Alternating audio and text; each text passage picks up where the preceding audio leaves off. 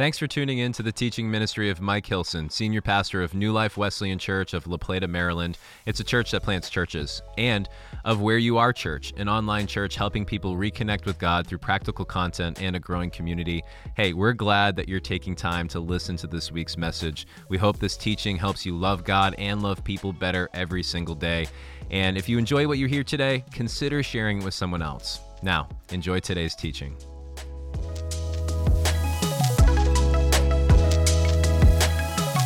Today we're going to wrap up our series on a simple gospel. And as we wrap up that series, we're going to come down to what I think is the heart of the matter. In fact, I got to tell you, I've talked to you about the book we've got, the E-Word book that we've got here, that we've been pointing out to you and showing to you, and the work that we did to put together how does one in this modern age actually evangelize people. And in the end, what I think we've come down to is it hasn't changed. Evangelism, or leading someone to Christ, is all about relationship. Just like my relationship with God, my being saved is a relationship with Jesus. The only way I'm going to get other people to come to Jesus and to know Jesus is by bringing them into relationship with Jesus as well. And frankly, what that's going to require is that I am in good, deep, solid relationship with other people, and that they can see me in good, deep, solid relationship with God. Which brings us to our scripture for today. It's in Mark chapter 12. Mark chapter 12, I'm going to start reading verse 30 with verse 28. Mark chapter 12, verse 28, it says like this: "One of the teachers of the law came and heard them debating. Noticing that Jesus had given them a good answer, he asked him, 'Of all the commandments, which is the most important?' 'The most important one,' answered Jesus, 'is this: Hear, O Israel, the Lord our God, the Lord is one. Love the Lord your God with all of your heart, with all of your soul, and with all of your mind, and with all of your strength.'" Now, Jesus is quoting here from Deuteronomy. It is the ancient Shema of the Hebrew people, where they are declaring that they serve one God. You see, the gods of the ancient world are generally polytheistic religions. In other words, there are many, many gods. In the ancient world, and listen, Judaism comes from the ancient world. And so the gods of the ancient world, the religions of the ancient world, were generally polytheistic. They believed in many gods. If there was thunder, there must be a god of thunder. If there was lightning, there must be a god of lightning. If there are floods, there must be a god of the waters. If there's a storm, there must be a god of weather. There must be a god of the sun. There must be a god of the moon. All of these things were anything they couldn't explain was explained by being made into a deity, and they would worship that deity, many, many, many, many, many gods. But the Jewish people were different. They served one God who was in control of all of those natural elements, one God who created those and managed those and gave balance to the world around us. They served one God. In fact, even today, of all the major religions on the planet, only three are monotheistic. There's Judaism. And by the way, the other two come out of Judaism. There's Judaism, there's Christianity that comes directly out of Judaism, and then there's Islam that was influenced by both Judaism and Christianity in its formation. So out of this one Shema from Deuteronomy, you get basically the understanding of three religions, which is the Lord your God is one. Love the Lord your God with all your heart, with all your soul, with all your mind, and with all your strength. He then continues on and he says, the second is this: love your neighbor as yourself. There's no commandment greater than these. Well said, teacher, the man replied. You are right in saying that God is one and there is no other but him. To love and to love him with all your heart, with all your understanding, with all your strength, and to love your neighbor as yourself is more important than all burnt offerings and sacrifices. When Jesus saw that he had answered wisely, he said to him, "You are not far from the kingdom of God." And from then on, no one dared ask him any more questions. Two things we learn from this. Two things that I think are central to our capacity to reach our modern world with the good news of Jesus with a simple gospel. I think there are two things that have to happen. And by the way, we talk about them all the time. I think that we've got to, number one, love God completely. Hear, O Israel, the Lord our God, the Lord is one. Love the Lord your God with all your heart and with all your soul and with all your mind and with all your strength. Love the Lord your God with everything you have. You know, when you run into somebody whose entire life is focused in on loving God, who you know loves God with every part of their being, when you run into somebody that you know is centered on and focused on loving God and serving Him at every turn with every part of who they are, you know you've met a special person. You know at that point. In fact, can I be honest? Often you know this without even realizing what's going on or what they've done. You know someone has spent time in prayer without even knowing what their prayer patterns are. You're able to just know these things, because when you spend time like this in the presence of God, people sense that.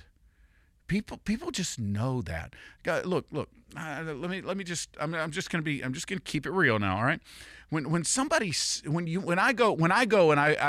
I buy a car. Often I'll buy a used car, right?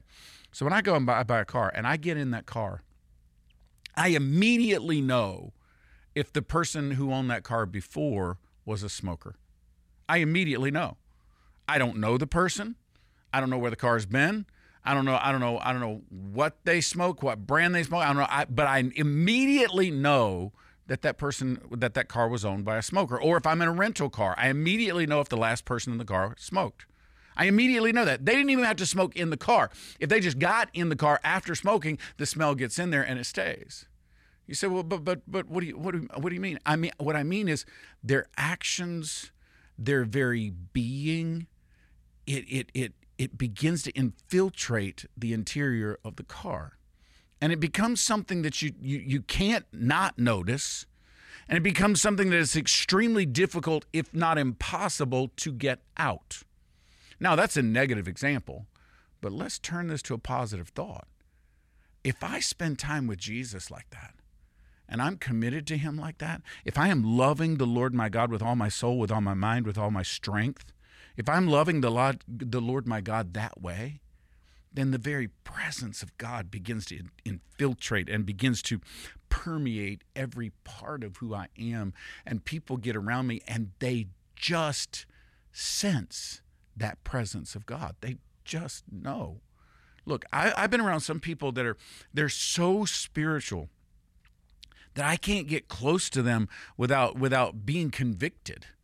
Without being convicted by, somebody says, when I get up next to this guy and I feel like 900 pounds of sin on a popsicle stick. I mean, seriously, there's some people that they're not even trying. They're not even doing anything. They're not preaching to you. They're not saying anything. They're just being.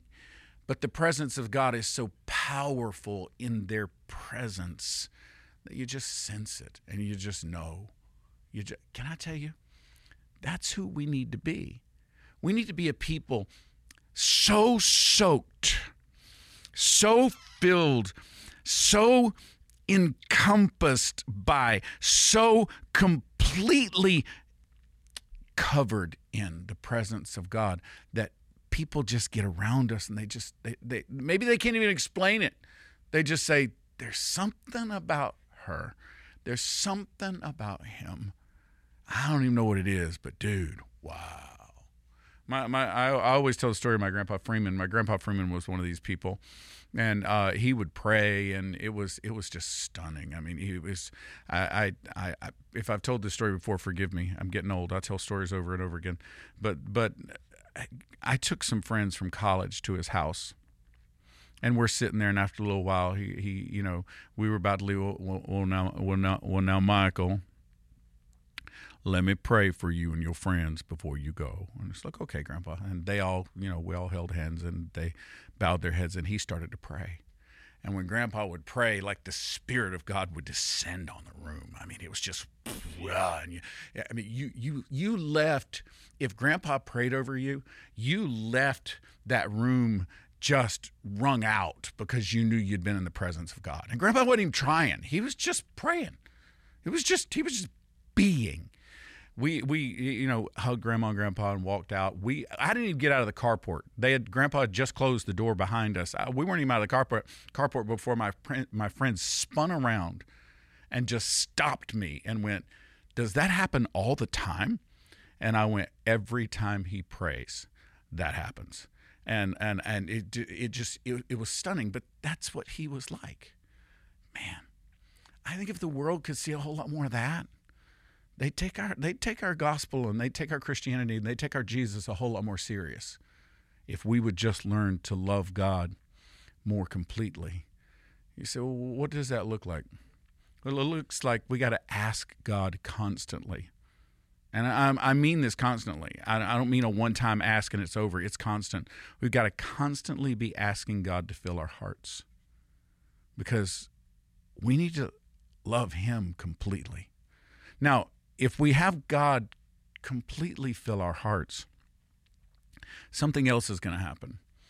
If we love God completely and we've asked Him to fill our hearts, then what's going to happen when we look at other people is we're going to begin to see other people through God's eyes. Let me tell you one of the weaknesses, perhaps. I put it as a weakness. Maybe it's a strength. But I had an argument. I was in an argument with the youth pastor at my mom's church, and my mom and my sister and Tina's sister, Tina's mom and dad, my grandparents, my aunts and uncles, the whole family went to one church back in North Carolina.